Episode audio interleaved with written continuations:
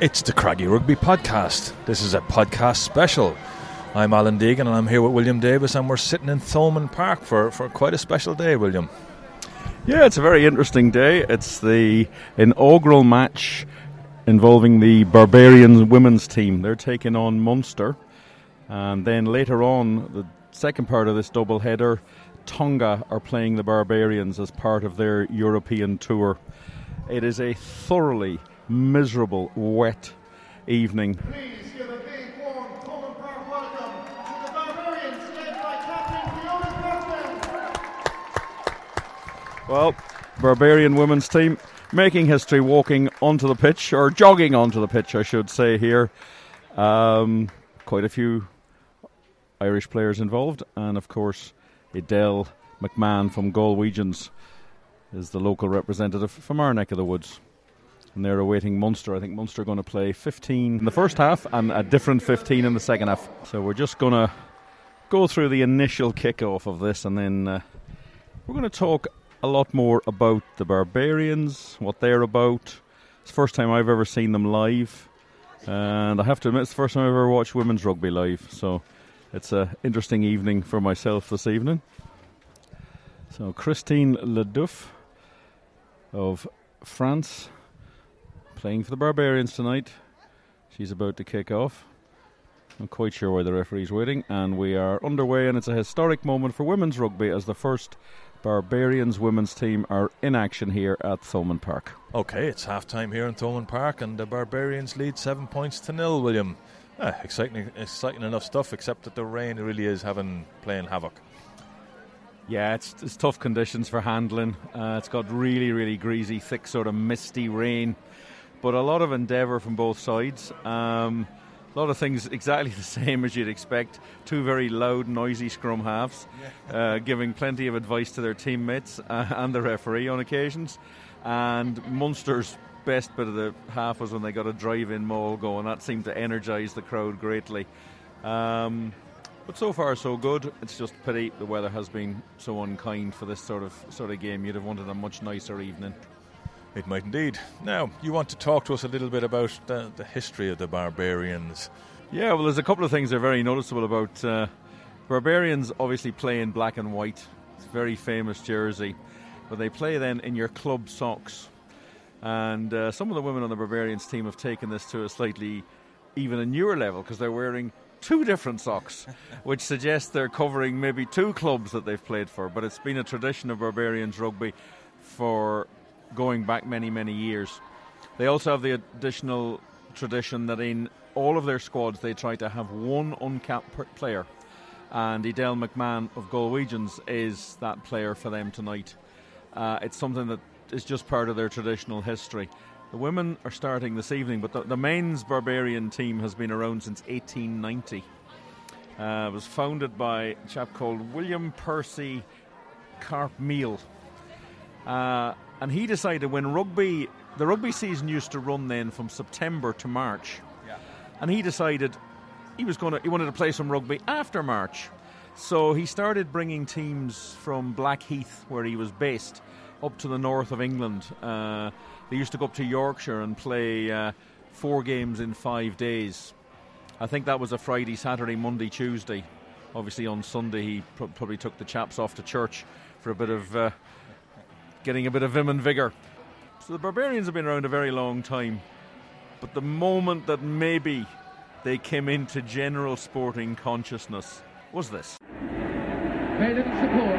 Good tackle by Slattery of Ireland. Almost on the halfway line. Kirkpatrick to Williams. This is great stuff. Phil Bennett covering. Chased by Alistair Scown. Brilliant. Brilliant. John Williams. Bryan Williams. Pullin. John Dawes. Great dummy. David, Tom David, the halfway line. Brilliant by Quinnell. This is Gareth Edwards. A dramatic start. What a goal! If the greatest writer of the written word would have written that story, no one would have believed it. That really was something. Okay, William, that was the, the famous try in 1973 that um, famously called by Cliff Morgan because one of my heroes was, was ill that day in Bill McLaren and he, he, he left Cliff Morgan to do it and it's one of the most famous commentaries in, in rugby history. Yeah, absolutely. Um, it's wonderful. It's it, it, was a wonderful game. It's it's it still is, and I think Gareth Edwards interview, interviewed a couple of years ago pointed out that that happened in essentially the first couple of minutes, but the game itself was actually there was far more went on. It was a wonderful game of attacking uh, rugby by both sides. It's on YouTube. The full game is there, so go and have a look at that. But the Barbarians have a, have an ethos. They're a, they're a travelling club. They don't have a home ground. Uh, their motto, which came from a chap called Walter Julius Carey, who became Bishop of Bloemfontein later in his career, uh, is rugby is a game for gentlemen in all classes. Well, after today, that'll have to be slightly altered, but for no bad sportsmanship in any class. And they've tried to bring this ethos of attacking rugby and when the game changed from amateur to professional, a lot of people felt the Barbarians would cease to exist, but they've reinvented themselves. It's much tougher for them now to get players released. Their famous uh, Easter tour of Wales is a thing of the past. They play a lot more international teams, and players from all over the world now play for them. It used to be mostly players from around uh, Britain and Ireland. On the Connacht front, there's been quite a few Connacht players have played for them when you go down the list. 1905 was the first one. Henry Anderson, who was also Connacht's first ever Ireland capped player and in no particular order. And if we have left anybody out, apologies. But Eric well, Elwood. Please, if we have, please let us know because we'd like to get him. This is based on some uh, work I did, but I obviously haven't had enough time to do completely thorough. But if anyone out there knows of players who played for Barbarians or Connacht players, please let us know. Uh, Eric Elwood. Simon Geoghegan, who scored six tries in four matches, so he obviously got the Barbarians' uh, theory of rugby. Robbie McGrath, Ciaran Fitzgerald, Noel Mannion, Ray McLoughlin, Phelim McLoughlin, John O'Driscoll, Barry O'Driscoll, Jim Staples, Mick Beloy, David Curtis. So there's a proud history there. They've, they've, they've picked people from four corners of the world. It's now spread to every single rugby nation. And I think that's their their plan as well. That with the women's game, tonight's team is made up of Irish, French, New Zealand, a couple of Canadians in the squad as well. So they're looking to, to do their part, and I'm very hopeful that uh, they will be concentrating on 15 aside women's rugby. They won't, they're not a sevens organisation, mm-hmm. uh, and with some of the pressure that has come on women's rugby recently, uh, you would be hopeful that that will uh, encourage more 15 aside play.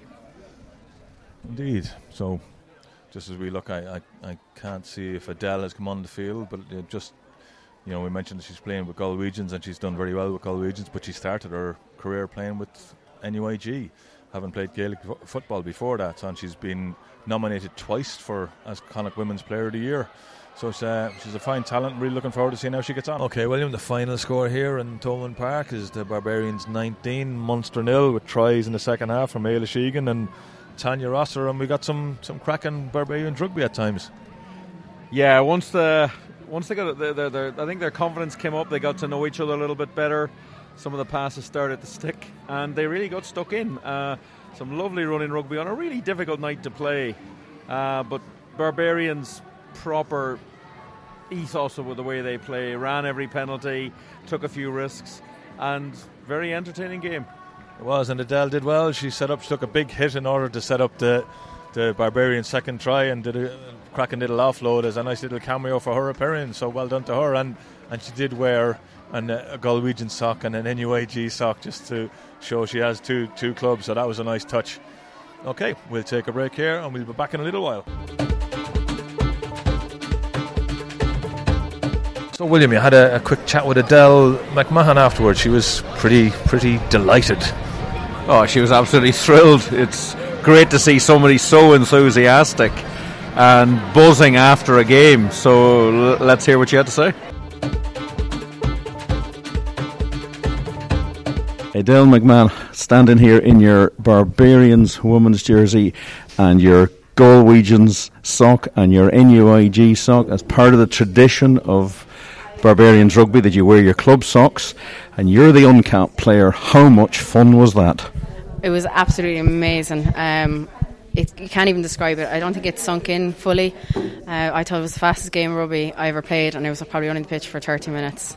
Um, it was just go, go, go. Uh, the girls were so like unbelievable. The skill level, the experience, and even with those conditions, they were shipping that ball. They were moving, attacking the whole time, and um, like we bonded so well over the last two days. It was like we were playing with for years. Like those girls, there's 23 of us plus the management, and like I safely say they're like my best friends for the, the last two days for lifetime. Um, so it was amazing. Yeah. When did you actually find out that you were going to be a part of this uh, historic day? Um, about two and a half weeks ago only. I'm kind of glad because if I knew longer, I'd be itching to play. So it was real, just found out, head tune in, and just go from there. So it was a real fast. The last two weeks have just flown. Um, you know, I feel like I was with the girls for, for a full week and it was only two days. Um, so when I heard that call, I, I just been gearing up for it since. And what what specifically you're playing with a lot of experienced players? What sort of what benefit can you get from that, or what uh, how much confidence can you take from that? Um, just the coolness of everybody. I think there was, you know, there was no panic. Uh, we were thrown a lot of information on the first day. Uh, we had like about a two-hour training session in the morning, given complete set of lineouts, complete backs calls. You know, knew where we wanted to play territory, what kind of style we wanted to play, and like that was a hell lot of information to get in the morning, and to go out then in the first training session, and within ten minutes, everybody was just playing. So like t- just to take that on board um, with how calm everybody was, um, definitely I could take from that um, how welcoming as well, and how much it feels for players even coming along, never played rugby before, to just to join a club and to be welcomed like that really makes a big difference for a player coming in. Um, so I could definitely take points off that you know, look out for the new ones. Barbarians have been around a long, long time, and this is a really historic day when you're. It's the first time the women and the coach just talking about it there now how important it is for this for this going forward. Um, is are you has that sunk in yet? Just how historic this day is? Um, not really, to be honest. Like I didn't think this would happen in, in this year, um, especially off the back of the World Cup. I thought this was something that would be in the future, like in the next five years, and like how fast this has come around for women's rugby. Like, I mean, what's next? A Lions tour? Who knows? Um, but like, it's really the last. Even since I started playing, the development of rugby has just upped in the last four years. I mean, when I was playing college.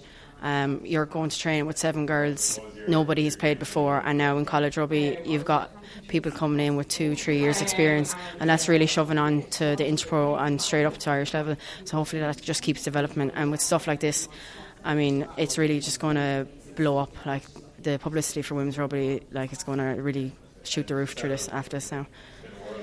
We've got the interprovincials uh, coming up. We'll be covering them, and some of them, some of them. Well, we'll be doing our best, certainly for the first one in Munster. But how important are they in, in your season? How, they seem, looking at it from an outsider, they seem a little bit rushed. You play three consecutive Saturdays. It's it, it happens very quickly. Yeah, the Interpros is um, a very short spurt. You know, you kind of you're thinking about it over the summer, you're getting your training plans, and then next thing it's two months out, and then you're just training, training, training, and trying to get clubbing beside it. It's a pity it just doesn't expand a bit longer over the season, and that we don't have more competitive games like the likes of over in England and that. Um, so three short games is a, a, very small amount of time to show off what your provinces have. Um, hopefully that's something that they can push on for the future. It's nice to get the game in now against Munster because we're playing them in two weeks. See who's there. it's a pleasure to talk to you. Sorry, I have one question before. How did you get away with wearing two separate socks? Is that like I, I know the barbarians are allowed to wear club socks. I've never seen them wear two different socks. How did you manage to get away with that? Uh, I said nothing. I just put them on and that was it. you're not cheating, you're not trying. Like, um, is that why your nickname is Tricky? yeah, that's it. Yeah. Well, it's been a great day. I, I, can tell how excited you are by it. It's it's a fantastic day. It's been very enjoyable, and uh, go and enjoy the evening now. And uh, we look forward to seeing you uh, playing for Connacht very soon. Thanks very much. Thank you. Okay, William, what are your final thoughts on that women's match? Historic day, uh, I think, for women's rugby. Very important. Interesting that Giselle Mather, the uh, World Cup winner who coaches the Barbarians today, talking they want to see three or four of these games played every season. Uh, and I think that's something the Barbarians are probably quite keen on as well. Um, it's an opportunity to spread the game. And just listening to what Edel McMahon said, I said how much she's taken from it. Dare I call it the sisterhood of women's rugby. Um, and how much it means to them to get the opportunity to meet and play with other players from around the world, and that must be a good thing. Okay, William, it's half time in the, the men's game, and the Barbarians leading 15 14. It's been an entertaining game. Well, it's a monsoon here, and they've done really well. It's much worse than it was during the, the women's match. Tonga 14 0 up, made a very quick, fast start. But the Barbarians have got a bit more into their game now, and it's it's what you'd expect. There's been some uh, interesting plays. It's interesting to watch a rugby match, particularly from the Barbarian side, being played without set patterns. Yeah, um, they're just going for it. They're making it up on the hoof, and they seem to be enjoying themselves. And fair play to the good folk of Limerick who've come out. Uh, they are out in the rain, but uh, they're enjoying themselves, and hopefully the second half will continue. And of course, before the game, we had the, the Tongan version of the haka, but they've got a different name for it. The Sipi Tau. Interesting war dance. Much shorter than the haka. Yeah, very short, very, uh, very. well, I wouldn't call, quite call it sweet. And then we had a nice moment on the figure of eight for Anthony Foley, done by the Barbarians. So we're looking forward to the second half. Okay, William, the Barbarians have had a, a second victory today. The women's have been joined by the men who win 27 24. Cracking match. Yeah, it was a great match considering the conditions, and a uh, real hard physical game the second half. Um, it's interesting. It's hard to know what to, what to say about Tonga. I mean, this is a very important tour for them. They're playing Japan next week in Toulouse, and then they're playing uh, Romania. Um, they're in with England, Argentina, France, and the USA in the next World Cup in Japan. And they sparkled at times this evening, but. Uh, they were they probably didn't. I don't. I think the Barbarians just about deserved to win. They played the better rugby in the second half. Um, of course, great to see Quinn Roux, who played uh, for about 60 minutes, yep. and John Muldoon, who played for about 25 minutes. Current Connacht players uh, playing for the Barbarians this evening. Um, Jarrad Butler uh, has played for the Barbarians as well quite recently. Um, obviously, before he joined Connacht, an ex Connacht man, Frank Murphy, had a busy enough time refereeing a couple of times in the uh, second half there when it, it, flared up a little bit. Uh, so it was quite a tasty game. It was indeed. We're going to take a break and we'll get some interviews. We'll be back in a while.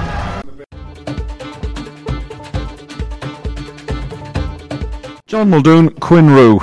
How good was it to get invited to play for this team?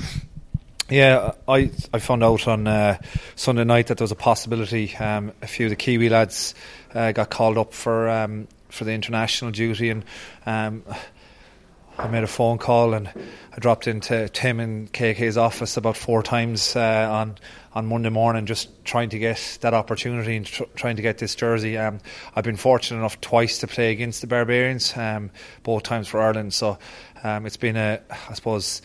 Um, it's been on that bucket list for quite a while, and to, to get out and, and to get the opportunity, and um, just to say thanks to Connacht for releasing me. And it's been honest, it's been a fantastic couple of days. Um, it's it's been um, a bit surreal coming down, meeting all these different people, and um, forming a bond so quickly with, with fellas you don't know, and um, just wanting to go out and not let them down, and uh, more importantly, not let the jersey down because you see the history, and they showed us a few videos over the last couple of days, and you realise the special people that have been there before you. But I, I thoroughly enjoyed it, um, Quinn. Yeah, I totally agree with everything John said there. Um, I actually got a, a, text from KK that showed um, and asked if I'm available, and I was like mad keen, and then I wasn't going to go, and then Tuesday morning I got a call from Robbie saying, "Look, look, do you want to come and join us?" And I was I'd say an hour, packed my stuff, and I was gone. I was on the way. Um, I couldn't wait to get here, and I'm just massively fortunate to be here. It's uh, awesome, as John said again. Um, it's been an awesome week, and just meeting a couple of new people, just experiencing what, what it's all about, and yeah, I'm just glad we got the win as well tonight. So be a good night tonight. Yeah, the win the win seemed quite important. It, it, that was a hell for leather game. There was no holds barred out there, was there? Yeah, we were probably a small little bit disappointed in the first ten, and then um, I think we we won the, the second quarter in the in the first half, which really helped us. And um, it, it, was a messy night, and I suppose it's in the back of your mind. It's the Barbarians. It's je ne sais quoi rugby. It's it's flair, it's passion, and um, we probably uh, got ahead of ourselves with the conditions. And um, I think we we figured it out. And there's there's so much talent and so much experience out there that. Um, it just takes someone to, to calm it down and get um, get everyone going again. But look, we wanted to win. Um, we really wanted to win. And um, Robbie said a, a, thing that'll stick with me, I think, for the rest of my life. Life is about taking and, and giving. And we were on the take for a couple of days early in the week, so we had to give back later in the week. And I thought it was um, a very apt way of, of summing up the week. So um, we might do a bit of taking again tonight. And just how interesting is it to come into in the middle of your own season to come into a different setup with a, a rugby ethos, but a different type of ethos. And then you have to you have to grab this quickly because it, it it's comes and goes very quickly, doesn't it? That's that's exactly. I said to myself, look, I'm going to try and make the most and take the mo- most out of this week as much as I can. Um, it's a different environment. There's no there's no pressure. It's all about enjoying each other's company and enjoying playing rugby, as Donica said earlier. So I think he hit the nail on the head. We love playing the game, and I said, look, I'm going to take all I can out of this week and just enjoy it as much as I can, but still try and play some good rugby and, and do do the Jersey proud as the people before me has done. So, yeah, it's been a very enjoyable week for me, to be honest. John, just finally, it came across in our statistics, which Alan, Alan was working on. Uh, probably one of the few people who's played for and against for Ireland against the Barbarians in Thomond Park, and now come here and played for the Barbarians against Tonga.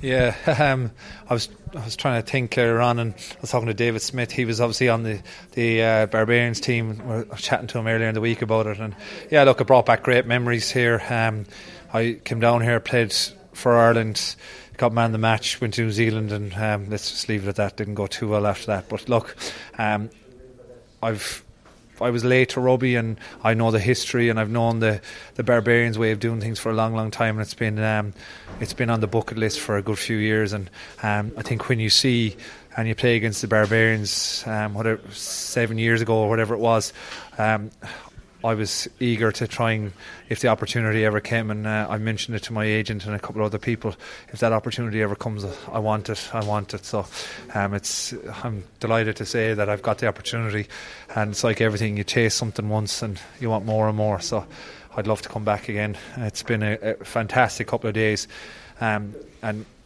the reason why it's so fantastic is Quinn's nailed it on the head. It's the people that make it and that special bond that you get. So, like, the reality is, I might never see 50, 60% of the lads here again. Um, so, it's you can always say, and you can always you'll always know that you played with them and against them. So, it's it's it was brilliant, brilliant.